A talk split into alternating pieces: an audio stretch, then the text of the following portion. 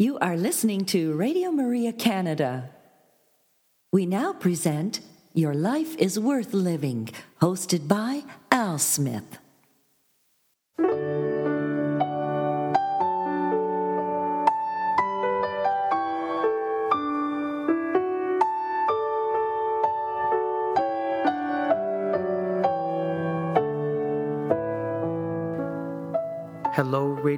Family, and welcome to this week's edition of Your Life is Worth Living Reflections from the Venerable Archbishop Fulton J. Sheen.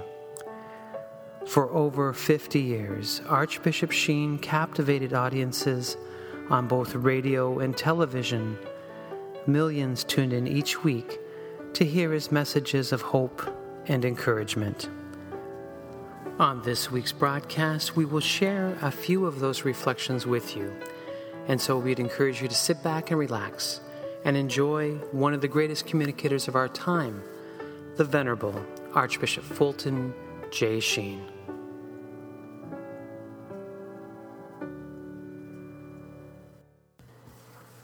Hello, Radio Maria family, and welcome to another edition of Your Life is Worth Living here on Radio Maria Canada a Catholic voice wherever you are. And I am happy to uh, share again uh, some good news for you. Uh, of course, we are picked up all around the world with the Radio Maria family, and uh, it is great that uh, what we do here in Canada is shared all over the world. And so uh, we've been receiving a great response from many lovers of Bishop Sheen. it is great for them to know that Bishop Sheen is back on the radio and uh, we are sharing uh, these lessons that millions tuned in each week to. And so today we're going to share an audio clip from the television series Life is Worth Living. And uh, Bishop Sheen gave a talk entitled His Four Writers. And now Bishop Sheen is an Emmy Award winning uh, television personality. In 1952, he won the Emmy for the most outstanding personality on television and he beat uh, in that year's competition the likes of Lucille Ball and Milton Berle and many other popular uh, television personalities. And so uh, he was chosen. And uh, of course, many comedians will always thank their writers uh, for their uh, script. And of course, Bishop Sheen thanked his writers, Matthew, Mark, Luke, and John. So we'll listen to that today. And then we will have a catechism lesson uh, and we'll be talking about the mother of Jesus. And so I would ask you to stay tuned for that. And so for, before we begin, let us pray together. Hail Mary, full of grace, the Lord is with thee. Blessed art thou among women, and blessed is the fruit of thy womb, Jesus. Holy Mary, Mother of God, pray for us sinners, now and at the hour of our death. Amen. Our Lady, seat of wisdom, pray for us. And so now I'd ask you to sit back and relax and enjoy this reflection entitled My Four Writers. Friends, I received a very interesting letter this week from Massachusetts. It seems as if this particular individual was stopping in an inn in the Berkshires, wanted to hear me on Tuesday night. And he went into the parlor of this inn, and Milton Berle was on. I still belong to the tradition there was no room in the inn.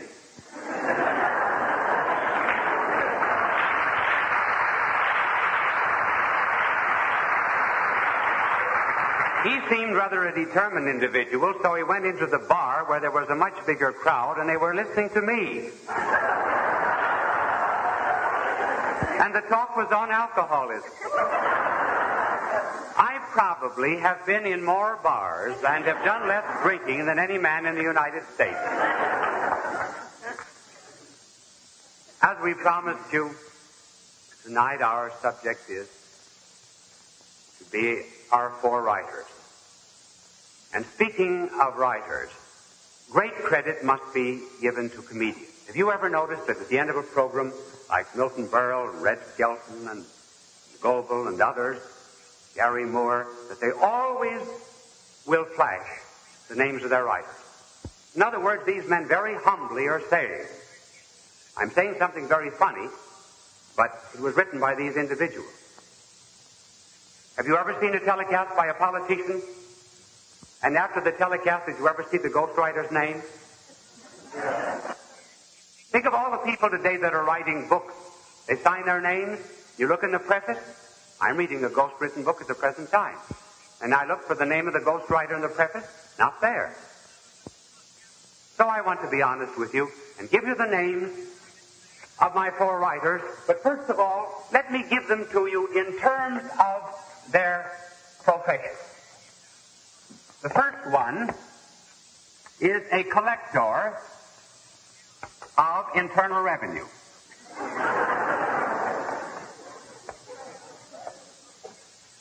The second one is a reporter. The third is a physician. And the fourth is an official in a fish company. Should I say, spell it that way? But at any rate, that's what he is. Now, those are my four writers. As you see, they come from various careers and categories of life. They actually never write anything I say because nothing that I say is written. I merely think about it, do considerable research, pray over it, meditate over it, and then the night before I give it once in French and once in uh, Italian. Little rehearsals to myself, and then you get it in English. Or is it English? Now the names of them. Here are the names of the four writers. The first, the collector of internal revenue, is Matthew. The reporter is Mark. The physician is Luke. And the, and the fisherman is John. They wrote very early. For example, uh, Matthew wrote the Gospel in Aramaic around the year 42, and then in Greek around the year 50. And Mark wrote between 50 and 63. And Luke wrote between 60 and 63. And John wrote about the year 100. And they wrote to different audiences. What they write will be very different. First of all, because when light reflects on a certain substance, it depends upon the nature of the substance, how the light is thrown forth. So to an inspiration comes to these men, they react according to their individuality, and in addition to that, they talk to different audiences. For example, the, uh, the gospel of each will vary because Matthew was writing to the Jews. Mark was writing to the Romans. Luke was writing to the Gentiles in general, but in particular the Greeks. And John was writing to all Christians. Now a word about each. And first, a word about our collector of internal revenue. His name was Matthew. And I should not say that he was a collector of internal revenue. He was a collector of infernal revenue. The reason was he was a quisling. He was a very disloyal citizen because he was collecting taxes for the conqueror of the country, namely the Romans. He was therefore very much like, for example, a Pole who today might collect taxes from the Poles for the Soviets. You can imagine, therefore, how much he was hated. And he had his tax office at Capernaum, the main road between Damascus and the Mediterranean.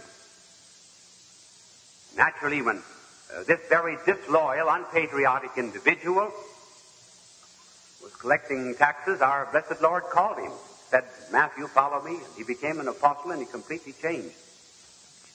And it's interesting that when he wrote his gospel, you still see the tax collector. You know, wouldn't it be wonderful if, if, uh, if tax collectors would, uh, would treat us as we do when we shave? Stop when they get to the skin, huh?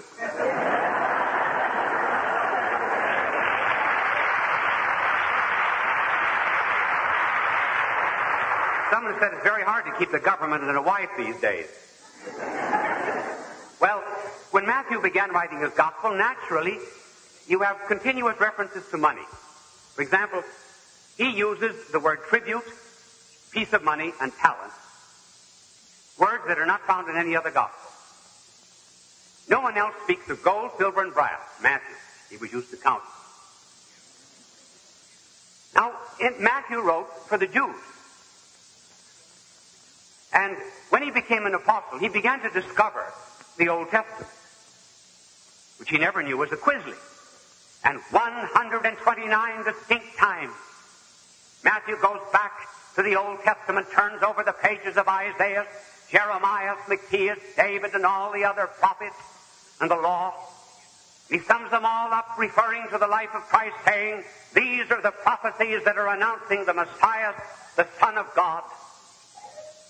As a matter of fact, he piles up such accumulative evidence of the prehistory of Christ that he affirms that he is the Son of the living God. And this man who before was a quisling, who had no respect at all for the great traditions of his country, who had never paid any attention or heed to the great articles and prophecies of the Old Testament, now became, becomes a great lover of tradition and history. He becomes a great patriot because he found his God.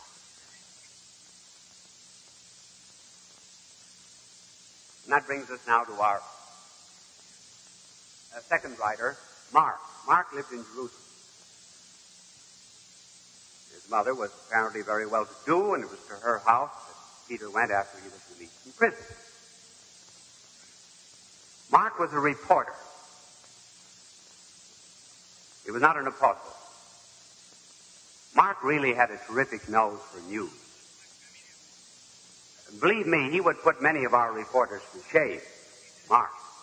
Because let me tell you how anxious Mark was to get news. When our blessed Lord was arrested in the garden, the apostles fled.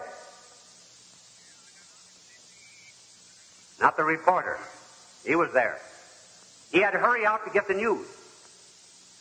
And all he had on him, he was in such a hurry for the morning edition.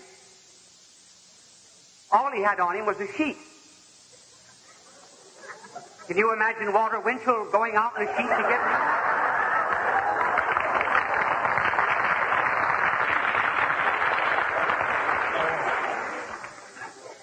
Well, Mark went out in a sheet at night and he was so anxious to report what was happening that he followed along uh, our blessed Lord as he was being arrested by the Roman soldiers. And finally, one of the Roman soldiers spied this reporter walking alongside of him, and he grabbed Mark, pulled off the sheet, and Mark ran naked into the night. and that love of reporting continued all through his life, and he became the reporter for Peter. So that the Gospel of Mark is actually the Gospel of Peter. That is one of the reasons why you find so many details in the Gospel of Mark. Naturally, a fisherman is always watching a cork in the water. Therefore, he has a tremendous capacity for detail. Well, everything that was in the Gospel of Mark, Peter told Mark. He wrote it down. Hence, you will find, for example, six instances where our blessed Lord looked with a certain kind of look on individuals. He also numbers the people that sat down on the grass. Mark was the one who noticed that our Lord was asleep in the head of the boat with his head on the pillow.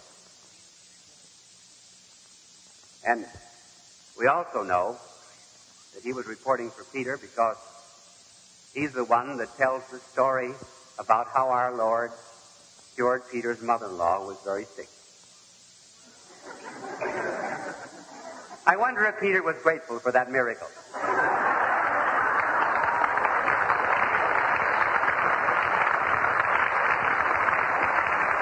I believe he was grateful because otherwise Peter would not have told Mark. And another proof that uh, what he wrote came from uh, Peter is the fact that Peter, in his humility, had Mark leave out everything uh, that uh, was favorable to him. For example, uh, there in the visit to Caesarea Philippi, there's no instance of Peter being called the rock. But Mark puts in the rebuke of our blessed Lord to Peter, who tempted him from the cross. You will also find Mark saying that when our blessed Lord came to the garden, he found that he had three apostles asleep, and he spoke to Peter, saying, Simon, sleepest thou? Mark is the one who tells the story of the denial of Peter. All things that would prejudice Peter, Peter in his humility told Mark, is it any wonder then that this great reporter, who had such a fondness for detail and accuracy, and who went to Rome and was there in Rome the same time that Peter was there, and wrote for the Romans, is it any wonder that he should have emphasized for the Romans the great power of Christ? Because that was what appealed to the Roman people, power. Through this narration of power, the reporter would bring out the idea, the same idea of Matthew, that he was Christ, the Son of the living God. Fitting to it is that this reporter who paid so much attention to detail should today have as his burial ground that great cathedral so rich in architectural detail, St. Mark of Venice. And that brings us to our third writer, Luke. Luke was a physician. Luke was a Gentile. He was raised in Antioch in Greek civilization. We know that he was a physician, first of all, because Paul calls him my most beloved physician. And we know, too, from the writings. This is very interesting that you can pick out from the writings of Luke, he also wrote uh, the Acts of the Apostles, certain Greek words which would indicate uh, that uh, the story were written by a physician. For example, uh, when our blessed Lord said it is easier for a camel to pass through the eye of a needle than for a rich man to enter the kingdom of heaven, all the other evangelists have the Greek word rhaphis, which means a sewing needle. But what kind of a needle do you think Luke has in his gospel? Baloney. A surgical needle. the physician is coming out. He distinguishes between two kinds of leprosy. Out of the six miracles that he narrates, five of the miracles have to do with healing. Mark in his gospel tells of a woman who was suffering from an issue of blood for 12 years. And Mark said she had spent all of her money on the physicians and was no better but worse. Luke softens that a bit.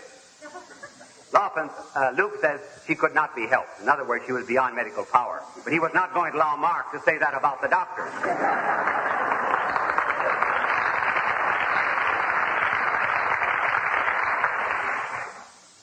And Mark wrote for the Gentiles, and particularly the Greeks. Now, naturally, if Mark was writing for the Romans who understood power, so Luke is writing now for the Greeks, were the people of universalism. That is to say, they loved all humanity. That when uh, Alexander conquered the Persians, was he who said that God is the common father of all men. And Luke therefore transcends all nationality in his gospel. You will find that he's the one, for example, that tells the story of the visit of the Magi. They were peoples of another land. He is also the one who tells the story of the Good Samaritan. He narrates the incident of Zacchaeus the publican, and the Gentile publican who came into a great spiritual inheritance. He is the one, too, in his love of universalism, who shows that Christ is the great healer, the healer of all men. And he's the only one of the evangelists who quotes Isaiah about the healing mission of Christ. And he is the only one who says of our blessed Lord that he said, preach and heal. He too is the one in his love of universalism in order to appeal to the Greeks, who emphasized, for example, the fact that women were important in the great economy of Christianity. And 43 times the word woman is used by Luke. Almost every woman of the New Testament gospel stories is to be found in Luke. He is the one, too, who appeals to sinners, mentions the term 16 times, more than any of the other evangelists, because the one of whom he was speaking and writing, Christ the Son of the living God, was the Savior and Redeemer of all men. And it is particularly interesting. It is indeed impressive that St. Luke, who was a physician, who therefore was skilled in obstetrics, who knew all of the facts of life and death. That he who might be the only one of all of the evangelists who might be expected to deny one of the fundamental facts of Christianity, yet is the one man who affirms it above all the others, namely the virgin birth.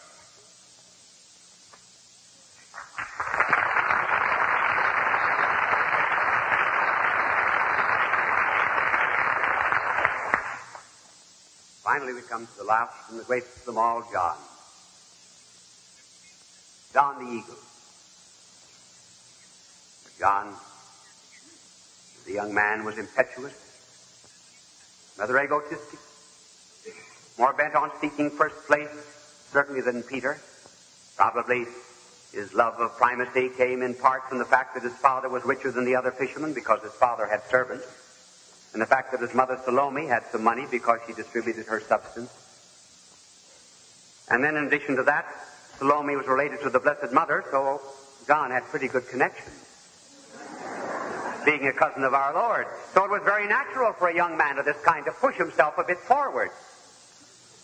And hence you always find John in the early part of the story of the Gospels asserting himself.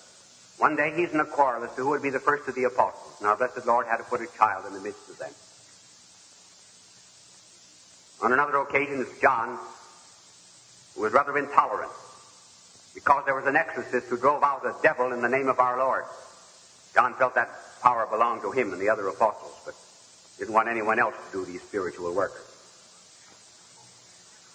And then, typical too of John, when our blessed Lord passed through the city of Capernaum, on his last trip through it, the city refused to receive him.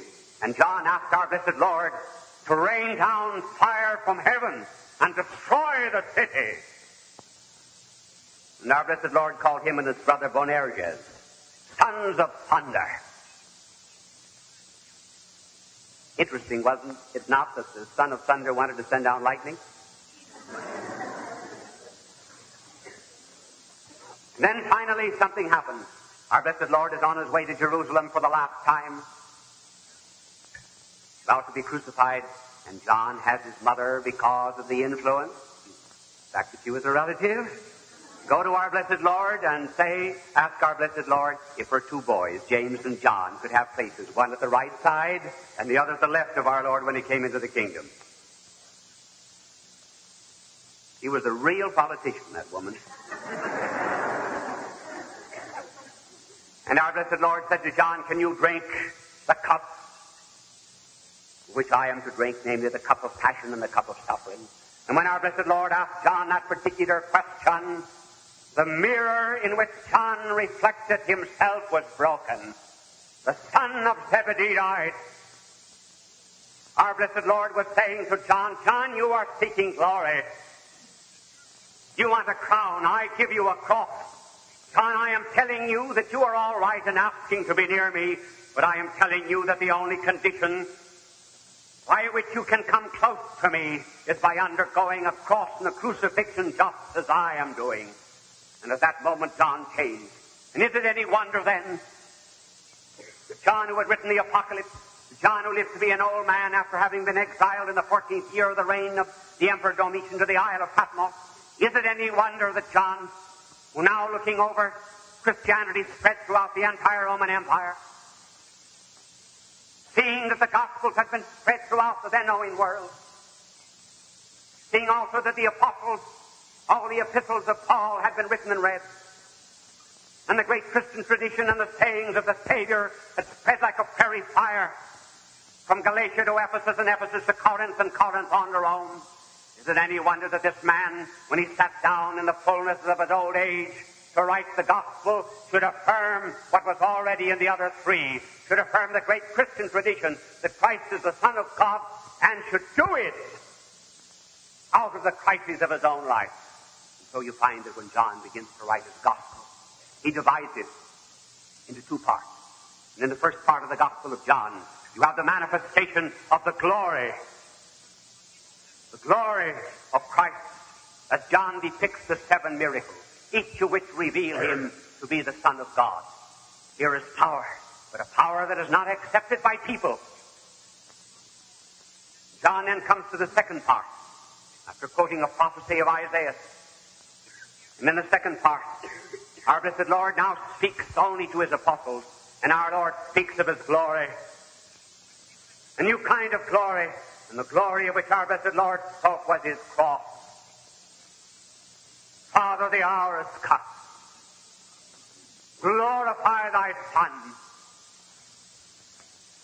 John was now seeing that the crisis of his own life was the crisis of the life of Christ.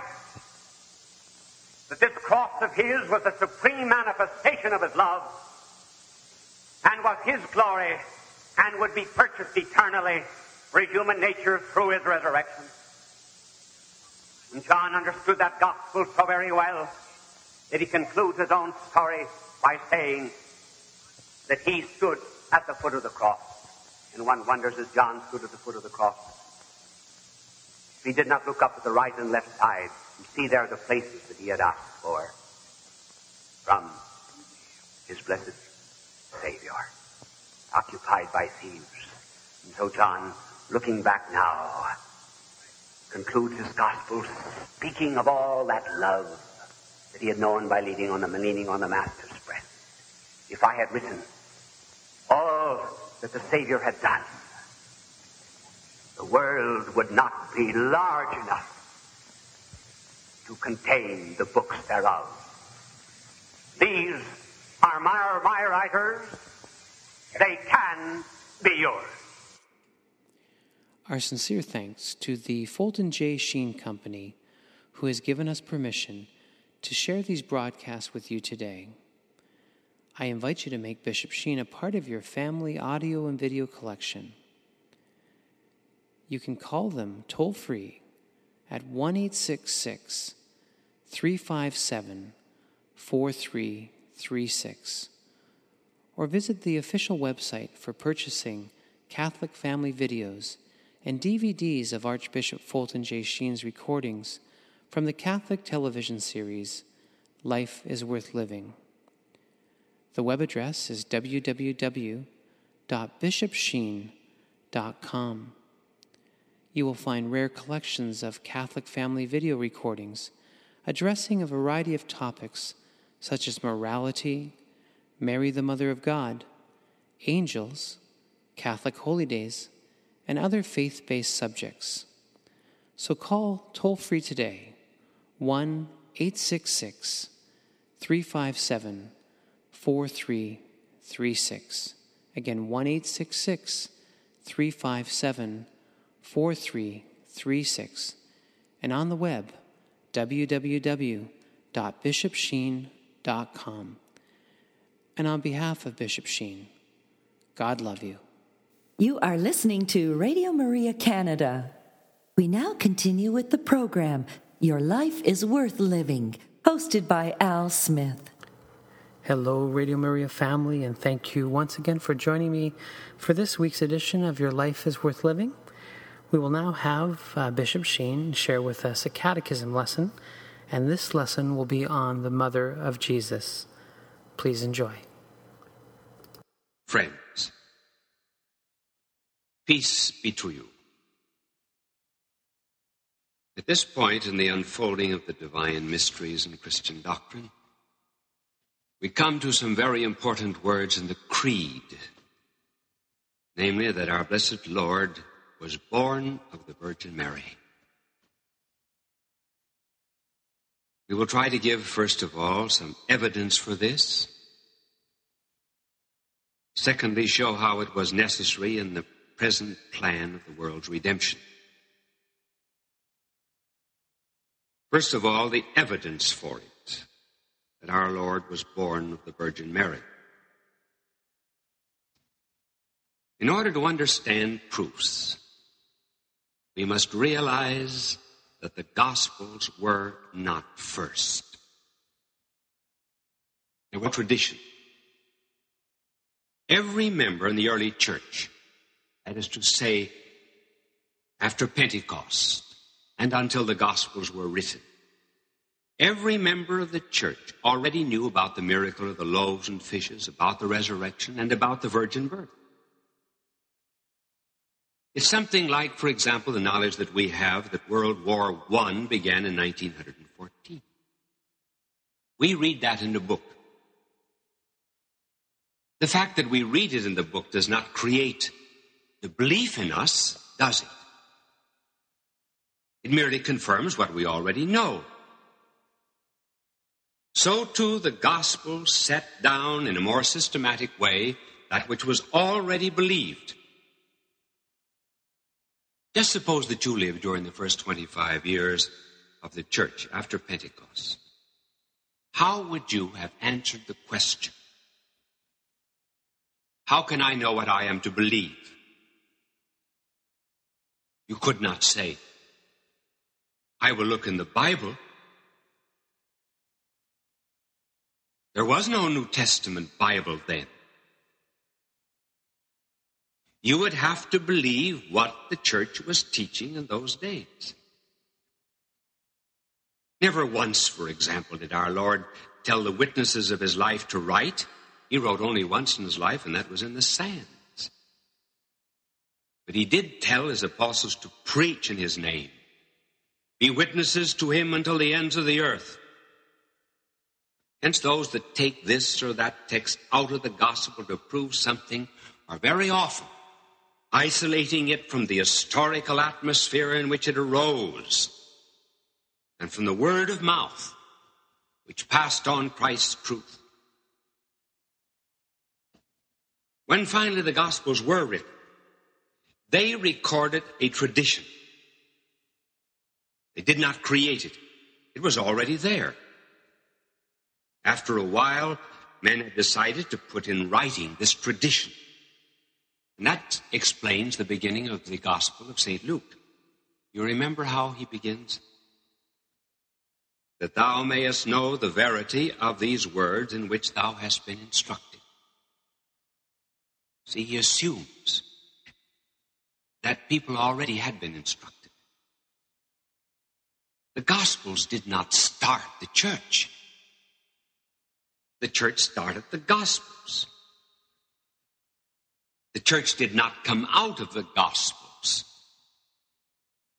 It was the Gospels that came out of the church. The church preceded the New Testament, not the New Testament, the church. Men did not believe in the resurrection because the gospel said there was a resurrection.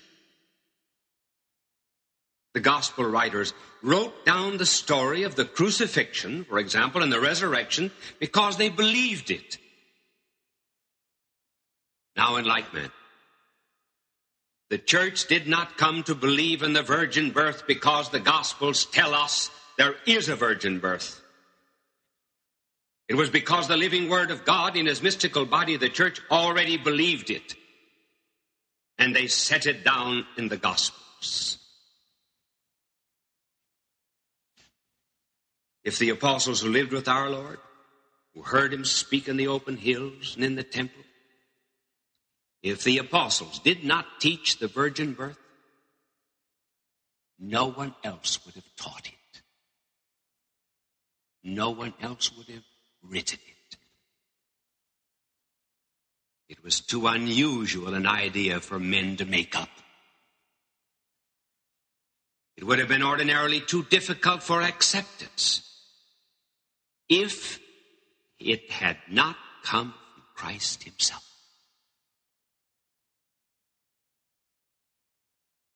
Now, the one man who might be inclined to doubt the virgin birth on natural grounds was the man who writes it in his gospel, namely St. Luke. I say on natural grounds because Luke was a physician. And yet it's the medical doctor who sets down the virgin birth and tells us most about it. Many of the teachings of our Lord were denied by heretics because there was a protest against Christ in the church from the very beginning. Now, these heretics denied some of his doctrines, but there was one teaching that no early heretic denied, and that is that our Lord was born of a virgin. One would think that would be the very first doctrine to be attacked. But the virgin birth was accepted both by heretics and by believers alike. It would have been rather silly to try to convince anyone of the virgin birth if he did not already believe in the divinity of Christ. And that is why, probably, Mary did not speak of it herself until after the resurrection. And she told the apostles and others, although certainly Joseph, Elizabeth, and probably John the Baptist already knew of it. And of course, our Lord Himself all the time need not say that. Now we come to an objection that is often urged. Does not the gospel say that our blessed Lord had brothers? If he had brothers, then Mary had other children. If Mary had other children, then she was not always the Virgin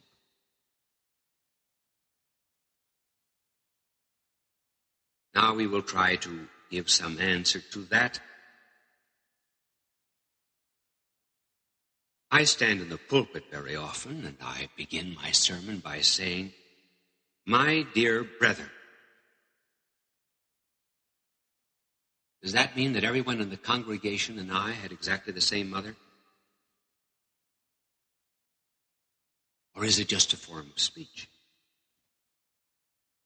Now, that wide use of the word brethren that we haven't even in our modern language was used also in a very wide sense by scriptures. In the scriptures, the word brother means a relative, sometimes a friend. Let us take, for example, Abraham and Lot. Abraham calls Lot his brother.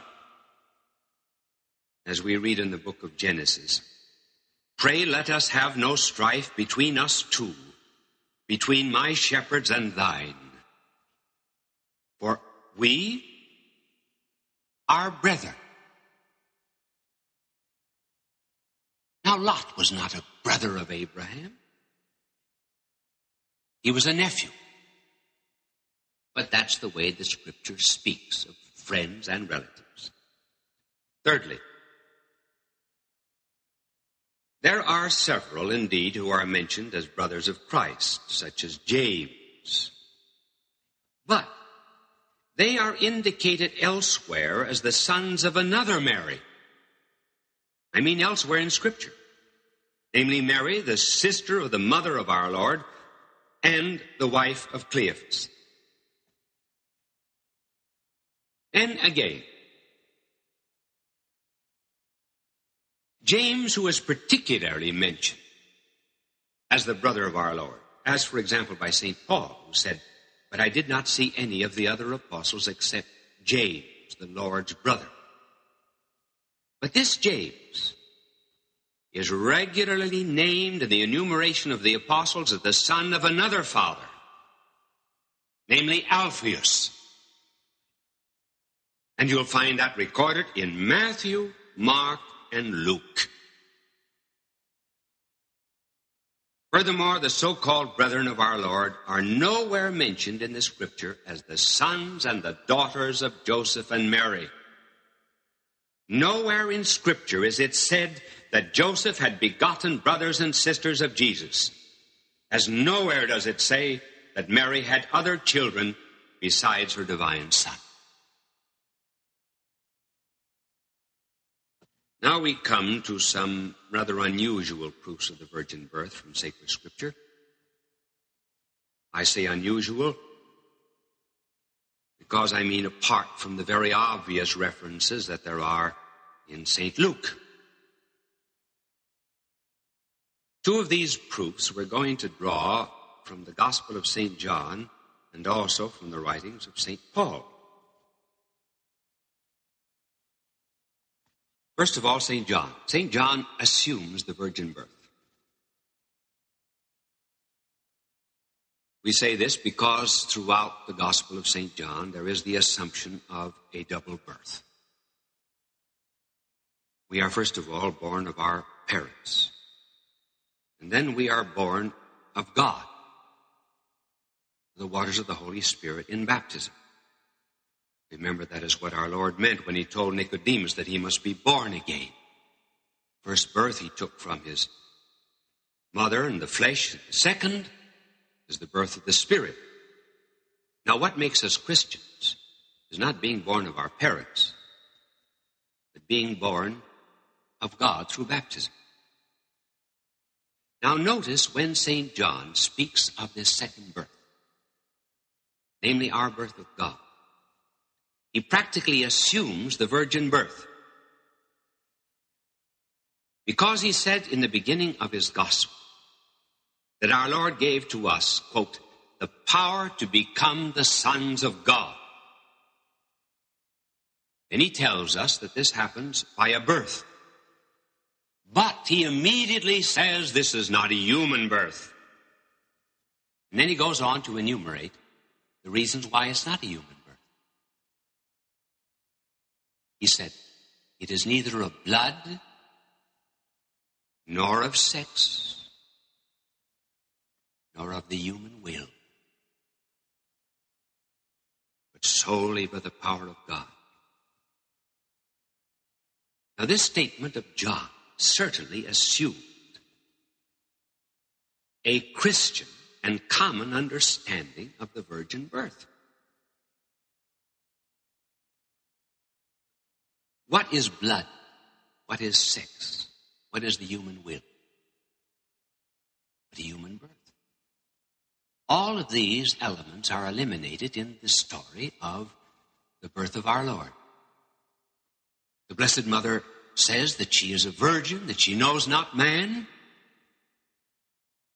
And God says that the power of God will overshadow her.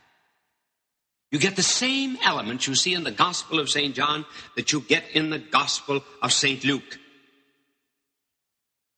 How could any Christian in those days have understood this spiritual kind of a birth unless they understood the virgin birth? Therefore, it already happened. No one who at the end of the first century read the beginning of the Gospel of St. John was amazed that St. John should have spoken of a new generation without sex. They were not amazed because at this time the whole Christian world knew that this is how Christianity came into being. The virgin birth, in other words, is God's idea, not man's. No one would ever have thought of it if it had not happened. Now we come to another proof from the Gospel of St. not the Gospel, but the epistles of St. Paul. St. Paul also assumes the virgin birth. Now, as you know, the epistles were originally written in Greek. When St. Paul speaks of the birth of our Lord, he uses in Greek a very peculiar expression. Let us take, for example, St. Paul's message to the Galatians. Quote, then God sent out his son on a mission to us. He took birth. Notice that. He took birth from a woman. Took birth as a subject of the law to make us sons by adoption.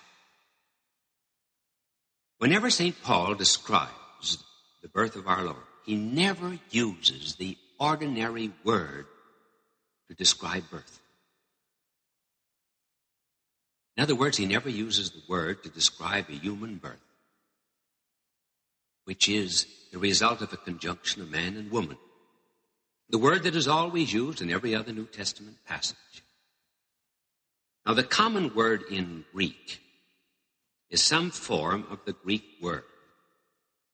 Gennao, G E N N A O That means a birth such as you had and I had.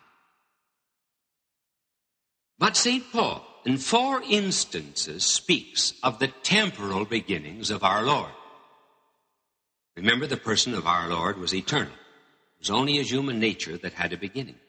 Now, in the four instances where St. Paul touches on the temporal beginnings of our Lord as a man, in those four instances, St. Paul uses an entirely different Greek word because it was not the ordinary kind of birth. He used some form of the word ginomai, G-I-N-O-M-A-I. Never once does he employ that other word which means common ordinary birth, such as all mortals have. He never uses that to describe the birth of our Lord. He uses always a word which means like to come into existence or to become. One very interesting proof of this is in a passage in the Galatians, chapter 4, verses 23, 24, and 29. In that epistle, St. Paul uses the word to be born, that is to say, in the ordinary way, three times. He uses it to describe the birth of Ishmael and the birth of Jacob. But when he comes to the birth of our Lord, he refuses to use that word. He uses another word, a form of the verb ginomai, because the birth of our Lord was a virgin. You will find in the New Testament 33 times some description of the birth of a child. And in every single instance, the New Testament uses the word gennao, the ordinary birth like yours and mine. But that word is never used once concerning the birth of our Lord. Our Lord, as a person, had an eternal birth. Inasmuch as he assumed human nature, he had a temporal birth, a beginning, Yes. The beginning came from the virgin. See, the reason of the difference is this our Lord was born into the human family, into the human race. He was not born of it. God formed Adam, the first man, without the seed of a man. So why should we shrink from the thought that the new Adam would also be formed without the seed of a man? As Adam was made of the earth into which God breathed a living soul, so the body of Christ was formed in the flesh of Mary by the Holy Spirit. And so firmly rooted was the virgin birth in Christian tradition that none of the early apologists ever had to defend the virgin birth. It was believed in even by heretics, as we say, just as much as the crucifixion was, because it stood on exactly the same footing as an historical fact. Here's another interesting point. There are two birth stories in the gospel. The birth of our Lord and the birth of John the Baptist. But notice the different stress. The gospel story of John the Baptist centers on the father, Zachary. The gospel story of the birth of Jesus centers on the mother. Why does it center on the mother? Again, because of the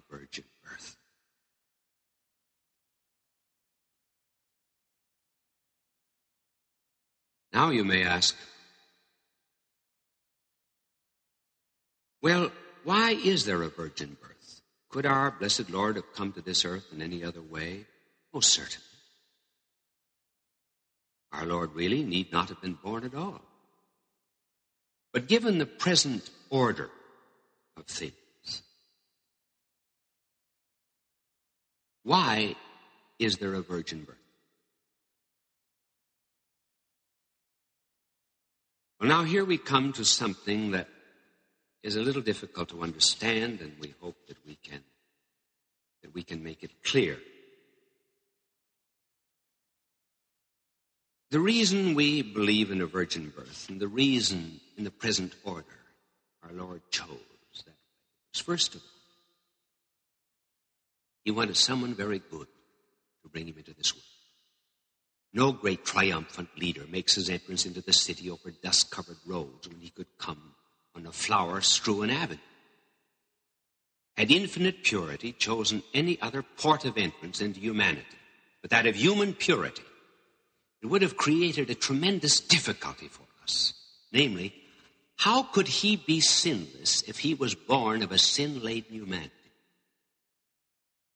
If a brush dipped in black becomes black, and if a cloth takes on the color of the dye, would not he, in the eyes of the world, have partaken of the guilt in which all humanity shared? If he came to this earth through the wheat field of moral weakness, he certainly would have some chaff hanging onto the garment of his human nature. In other words, our problem is this. How could God become man and yet be a sinless man? First of all, he had to be man. He had to be like us. In order that he might be involved in some way in our humanity, in order that he might take upon himself our sins. But at the same time, Though our blessed Lord had to be a perfect man, nevertheless he could not be a sinful man. He had to be a sinless man. He had in some way to be outside of that terrible current of sin that has passed on and infected all humanity. You see the problem? He had to be a man. He had to be different from all other men in the sense that he had to be our Redeemer and sinless in the new Adam. The problem is very much like that of a ship. Imagine a ship sailing on a sea that's very dirty and foul. It wishes to pass to another sea or lake immediately nearby where the waters are crystal clear and pure. Now, evidently, there has to be some break between the foul waters and the clear waters. Otherwise, they would merge. So what happens? there is often a lock built. So a ship sails along those foul waters, then comes into the lock, where the foul waters are completely separated from it. And then the ship finally lifted into the clear waters. So our blessed Lord in some way had to be related to the sinful humanity that went on before, related inasmuch as he would be a man, not because he would be sinful. And at the same time, he had to be sinless so that he himself would not need redemption, but would be our Redeemer. Now, that lock that lifted our blessed Lord out of that sinful current of humanity and made him the sinless man, the new head of the human race, was the virgin birth. And then think of the beautiful, beautiful application it has for all of us. The Blessed Mother is the inspiration of everyone. The Mother is the protectress of the Virgin, and the Virgin is the inspiration of motherhood. Without mothers, there would be no virgins in the next generation. Without the virgins, mothers would forget that sublime ideal lives beyond the earth. How often, for example, when you visit someone, you hear it said, Oh, that child looks exactly like. Well, if we had looked at our blessed Lord, we would have said, He looks exactly like his mother. He got something from his Father's side, namely divinity. But he also got something from his mother's side. Namely, a sinless humanity. That's why we. Hail Mary, full of grace. God You are listening to Radio Maria Canada. We now continue with the program Your Life is Worth Living, hosted by Al Smith. Hello, Radio Maria family, and thank you once again for joining me for another edition of Your Life is Worth Living. We hope you enjoyed these two reflections on Bishop Sheen's Four Writers and the Catechism lesson on the Mother of Jesus.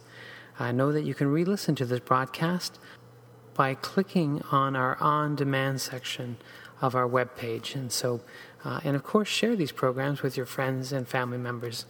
Uh, Facebook is a great thing, Twitter, all the social media, and so we'd ask you to share these with literally thousands of people. Uh, we have listeners from all over the world, and so you'd be surprised what your share can do and uh, what life can be changed uh, by listening to a few uh, words from the Venerable Archbishop Fulton J. Sheen. And so until next week, may the Lord bless you and keep you. May the Lord let his face shine upon you and be gracious to you. May the Lord look upon you kindly and bring you peace. You have been listening to Your Life is Worth Living, hosted by Al Smith, here on Radio Maria Canada.